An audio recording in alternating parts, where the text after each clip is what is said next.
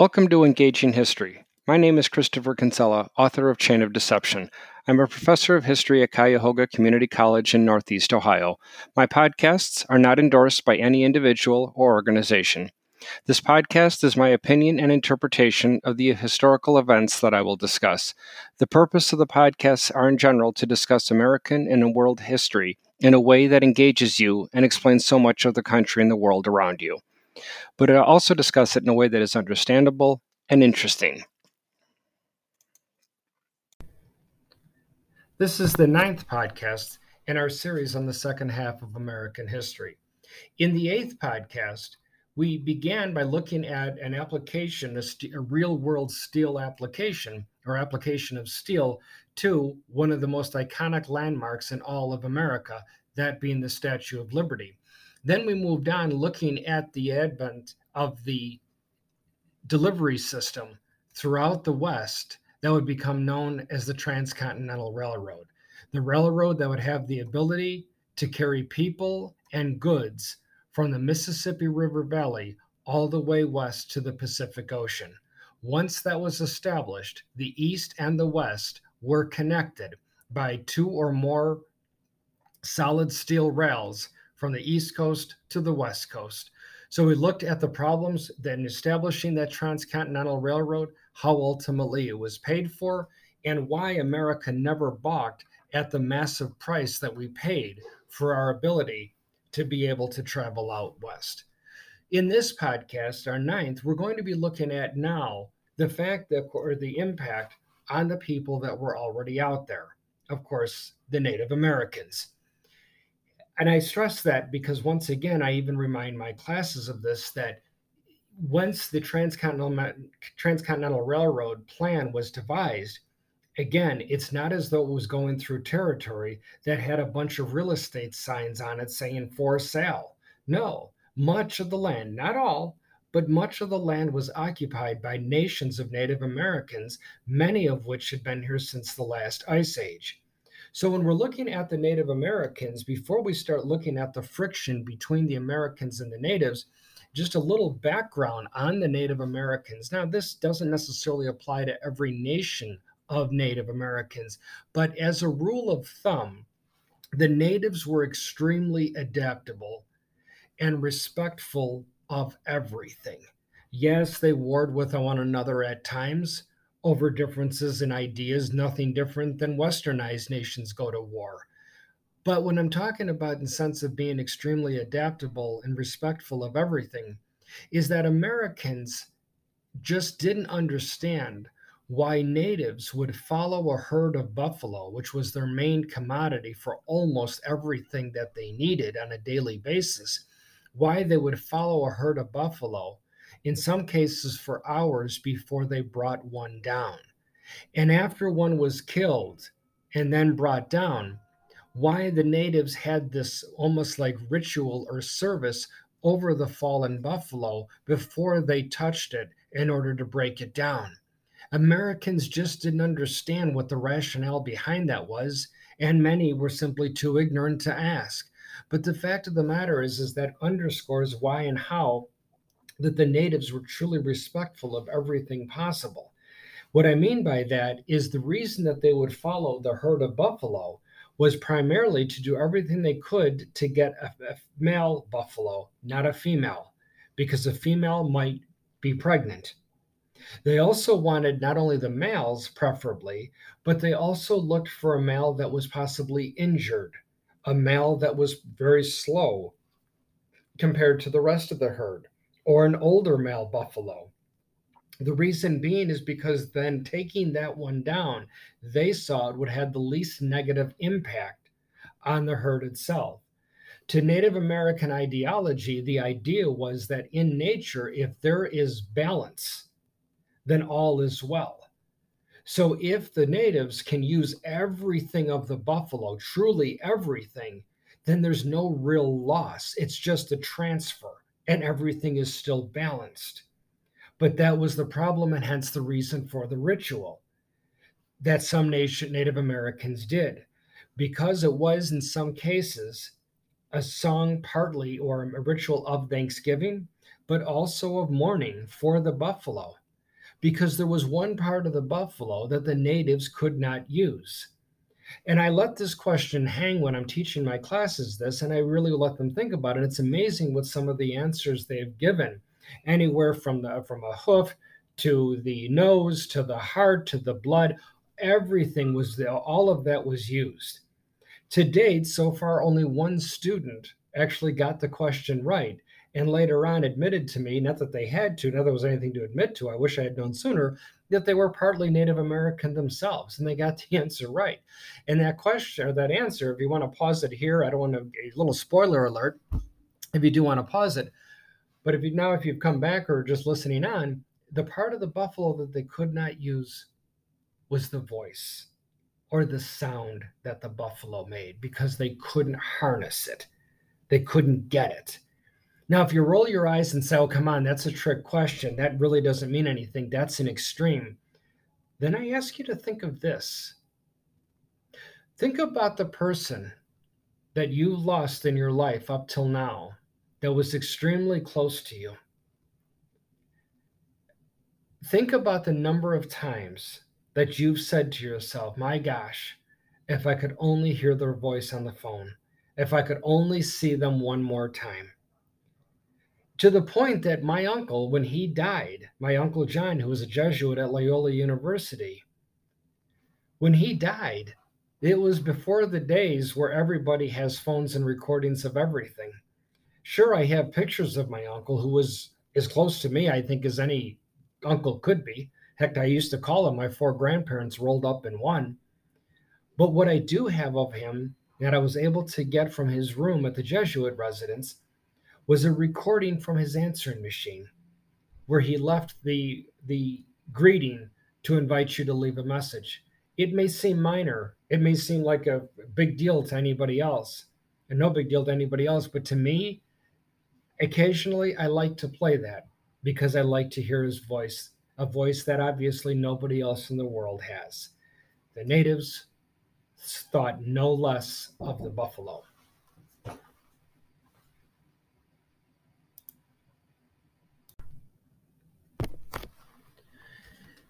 And again, the buffalo was their main commodity that provided them for the shelter, for the hides that they could use, uh, for uh, clothing, for warmth, the bones to be used as tools and weapons the meat for obvious reasons. And the natives lived essentially co- or cohabitated nicely with the buffalo, which were estimated at over 30 million head prior to the Columbian Exchange, or all the way through to the end of 1491. With the arrival of the white American comes stage center, blazing their way to clear for the Transcontinental Railroad. By 1889, by killing roughly 8,000 buffalo a day. That number would eventually be reduced to 85 in the entire United States. Now, one occasionally is I'll have a student that'll question saying, oh, wait a minute, how do they actually know that that few number was left? They can figure that out by reverse DNA. They can figure out just how diverse the DNA pool is. And what they saw was this, at one point, a very, very diverse, wide span DNA for the 30 million buffalo constrict down to basically a handful of threads of original DNA chain. And that's how they knew that the number was reduced so significantly. Now, if you are uh, one of my sharp listeners here and you're saying, wait a minute, Chris, you said by 1889, but the Transcontinental Railroad, according to your last podcast, was completed 20 years before in 1869. And again, good catch. Well, then the obvious question is why are they still killing buffalo some 20 years later? Stick with me and we'll find out what that very sad reason is. However, for the white American who is traveling out to make his way, put money in his pocket, being paid by the Transcontinental Railroad, as well as the money he could make on his own, only the hide was harvested and the natives were absolutely surprised, I couldn't think of a better word, be as well as angered and frustrated that the Americans would leave so much of what is useful on a buffalo when all it seemed they were interested in was stripping it and then taking the hide and moving on because that's the only part that we could sell.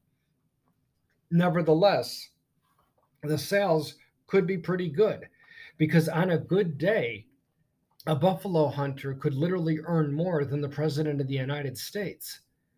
And as I talked about before, for the natives, only certain buffalo were killed, every part of the animal being used. But to these white Americans blazing their way out there, it seemed to be the exact opposite. Now, eventually it did come, it had to come to a political head with the Native Americans.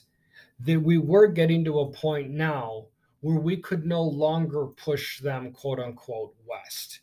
And what I mean by that, or to explain that, if you just bear with me for a moment, if you've listened to my podcast from the beginning, not only of US History 2, but US History 1, you're already going to know what I'm going to quickly summarize here in a Reader's Digest condensed version. But for my listeners who didn't listen to the U.S. History One podcast, a quick review, uh, quick review here. From the 1820s to the 1830s, Native Americans were essentially ordered out of the eastern half of the United States to anywhere in the Mississippi River Valley. But then, as, the, as America grew, mind you, in 1800, America's population was 5 million. But by 1850, five decades later, our population skyrocketed to 25 million. We were starting to rub elbows a little bit closer than we wanted. So we then started to push the Native Americans west of the Mississippi River as well. Each emigration, forced emigration, of getting these natives off of their own land killed thousands en route. Yes, it's true very few were killed at the hands of the American military. Most died off either of dehydration and or starvation. But that doesn't mean the death is any less important. They were killed or they died because they were in land that they didn't know how to work. They didn't know what plants were nutritious and which plants were poisonous.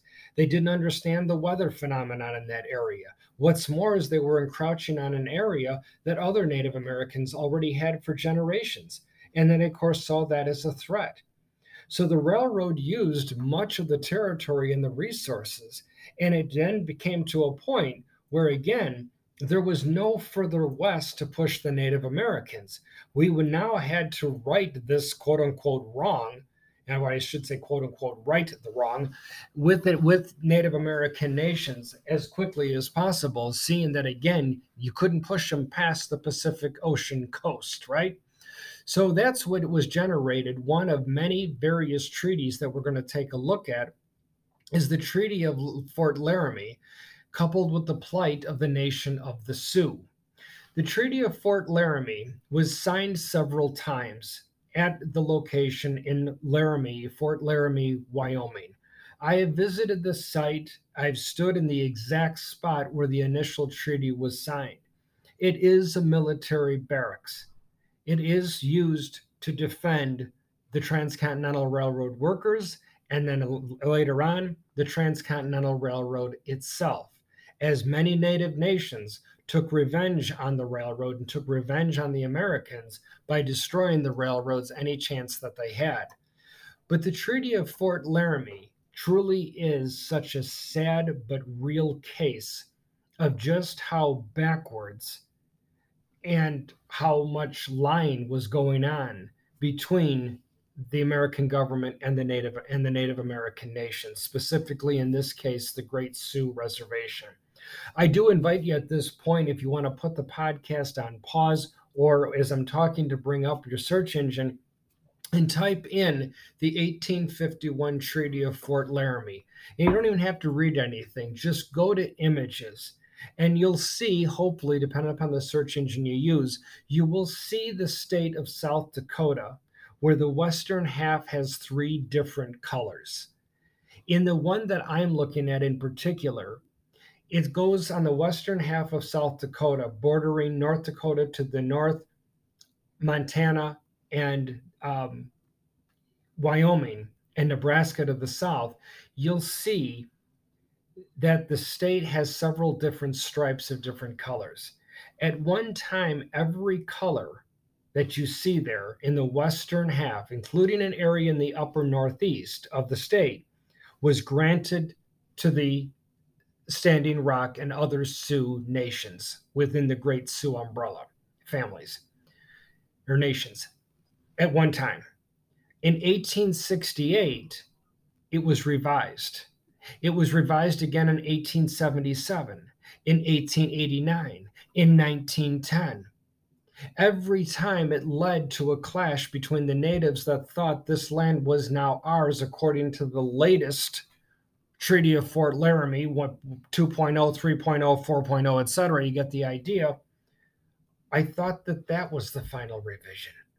But every time Americans find that some part of the Black Hills of South Dakota or in other areas of the state have precious minerals or other resources that we want, we suddenly look at the natives as being enemy combatants on American territory, and we go to war with them if they don't move independently.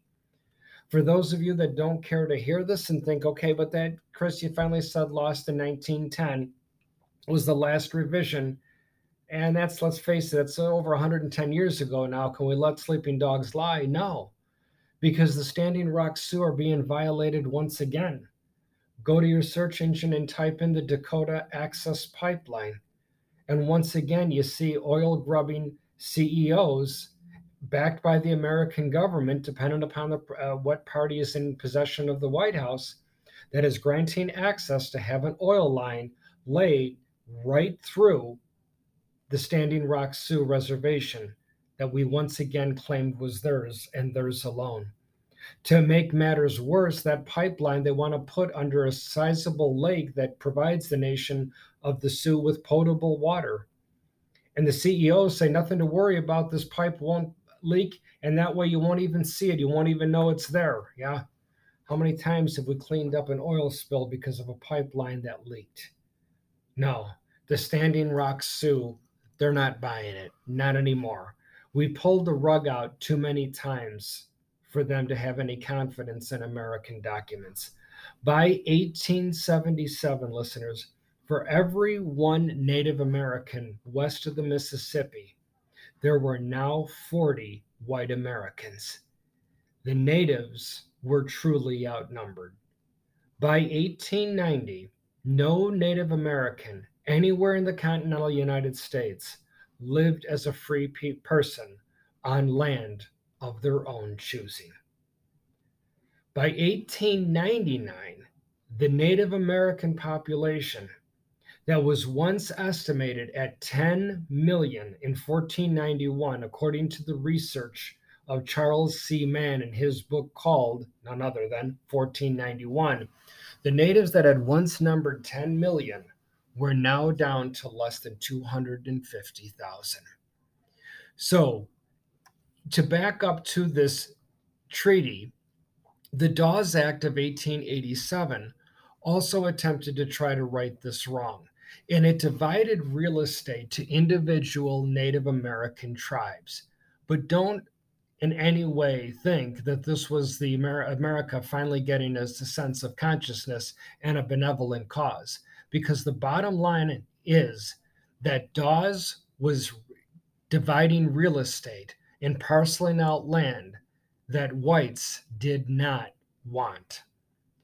So the current Sioux tribal land remained intact until 2021 and ongoing due to the Dakota Access Pipeline. Now, occasionally, especially if I have some cynical or even some pragmatic listeners that might ask, well, wait a minute. If it's been going on this long, why won't the United States cede the pillaged or stripped territory back to the Sioux? After all, didn't we extract everything that we wanted out of the Black Hills of South Dakota? Yes. Then why not just simply return it? Well, amongst other reasons, one of the first and foremost is because that the first thing that the Native American Sioux nations might do upon getting all of that land back would be to w- build the world's largest eraser and obliterate another one of America's most iconic landmarks. You got it, none other than Mount Rushmore. The four faces of American presidents who had notorious anti Native American policies, those faces would be wiped out. And could you blame the Standing Rock Sioux? Because Mount Rushmore just isn't carved out into any specific rock outcropping. There's many that are out there. I've seen it. I've been out to Mount Rushmore. I've been underneath Mount Rushmore. There are plenty of places that they could have carved that those faces, but they did it on Sioux tribal religious land. It is not land that is to be worked. It is land that to the Standing Rock Sioux has very, very important religious purposes to it. And as a result, those four faces might come off of that mountain far, far faster than they went up. The four faces, starting from the left to the right George Washington, Thomas Jefferson, Teddy Roosevelt, and then Abraham Lincoln. Those four faces belong to men that, if connected to the bodies that were the same size, they could wade through the Mississippi River at its deepest point and never get their knees wet. It is a beyond impressive sculpture. How could it not be? But the fact remains that it was there, yes, to honor white American settlement, but it was also there to demonstrate to the natives you are not getting this land back. You're not getting it now. You're not getting it anywhere in the near future. Why? Because of the hidden message within Mount Rushmore.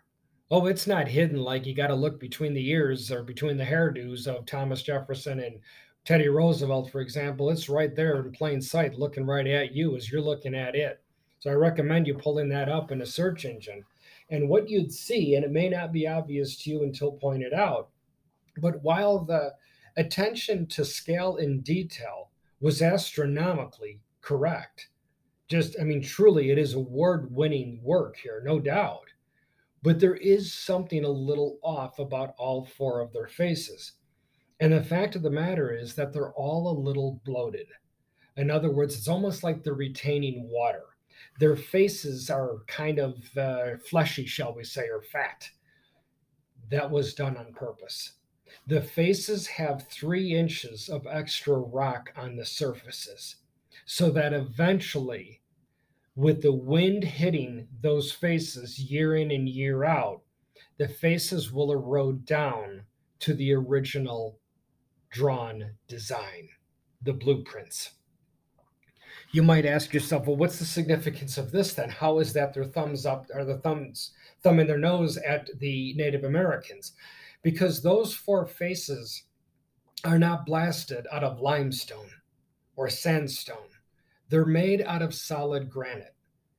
And when granite is exposed to the wind, granite, expo- granite erodes at a rate of about one inch every 10,000 years. So, what the government and the sculptors were saying to the natives is, We're not going anywhere for a very long time because that sculpture really isn't even going to be finished for a full 30,000 years from now. That was the hidden message, but clearly articulated to Native American nations that were listening. So, while many Americans fictionally, fict, good, good vocabulary, excuse me, fictionally think that we are taking care of the Native Americans, or we have. To a certain extent, they do have some plausible arguments for that. Yes, we did offer the Native Americans compensation for the land that we took from them. We did an evaluation or appraisal of the amount of land that was confiscated from them back in the 1850s. We took the value of that land then, and then we adjusted for inflation offering them several hundred million dollars in 1980. The Sioux Nation refused the compensation. Fast forward to the Obama administration, and now with compounded interest, we, the American government offered the Standing Rock Sioux 1.1 billion dollars in compensation for the land. Again, the Sioux refused. I'm not saying this in a way to make the Sioux appear hard nosed, not at all. But as their reply consistently has been the same you Americans can equate money with religion. You Americans maybe can be offered enough money and push your religion aside. We don't. You're offering us money for holy territory, and that has no equivalent in money. So they refused once again. Again, I invite you to give an idea just how much the myth has perpetuated throughout American society from the early 1900s on. Go to the search engine of your choice and look up All in the Family, and then type in the words Native American. And you'll see a quick two to three minute excerpt from one episode of All in the Family where the where the bigot Archie Bunker, the the arch conservative, against in his own way bigoted far left leaning liberal son-in-law Mike Stivic as they argue about how American America quote unquote actually took care of Native Americans. And I'd show this little clip to my classes because I demonstrate to them again that that episode wouldn't have resonated with America if so many people sadly didn't think it was true. The as the average American when we first got the right to vote as a people with the Constitution, and they'll tell you the year when the first black American male got the right to vote. The average person can tell you, and when the woman got the right to vote in 1920, and when the right to vote went from 21 down to 18, 1971. But the average person doesn't know that the Native Americans got the right to vote in 1924.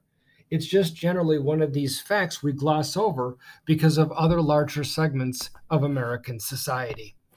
So, this just a second or a third take now from my series on the first half of American history of the fate of Native Americans as America gets settled further and further into our Western states. When we come back, we're now then going to discuss the lines of work that were drawing Americans from the East into the West to try to make a name for themselves and put a few dollars in their pocket. We're going to look at what it was like to work in the Rocky Mountains, the grasslands, the whole idea of the cowboy, as well as, of course, even looking at the life of what it was like to be a plantation owner in the great out west and even, which is oftentimes overlooked in American society, but some of the heroes, American heroes, are those that kept America's uh, shores safe, and that is of America's lighthouse keepers, another line of work that has all but disappeared throughout the United States. So, Thank you again for listening. Please go to my website, ckinsella.com. Email me with any questions you might have or book recommendations. If you like what we discussed today as well, please leave me a review. Have a great day.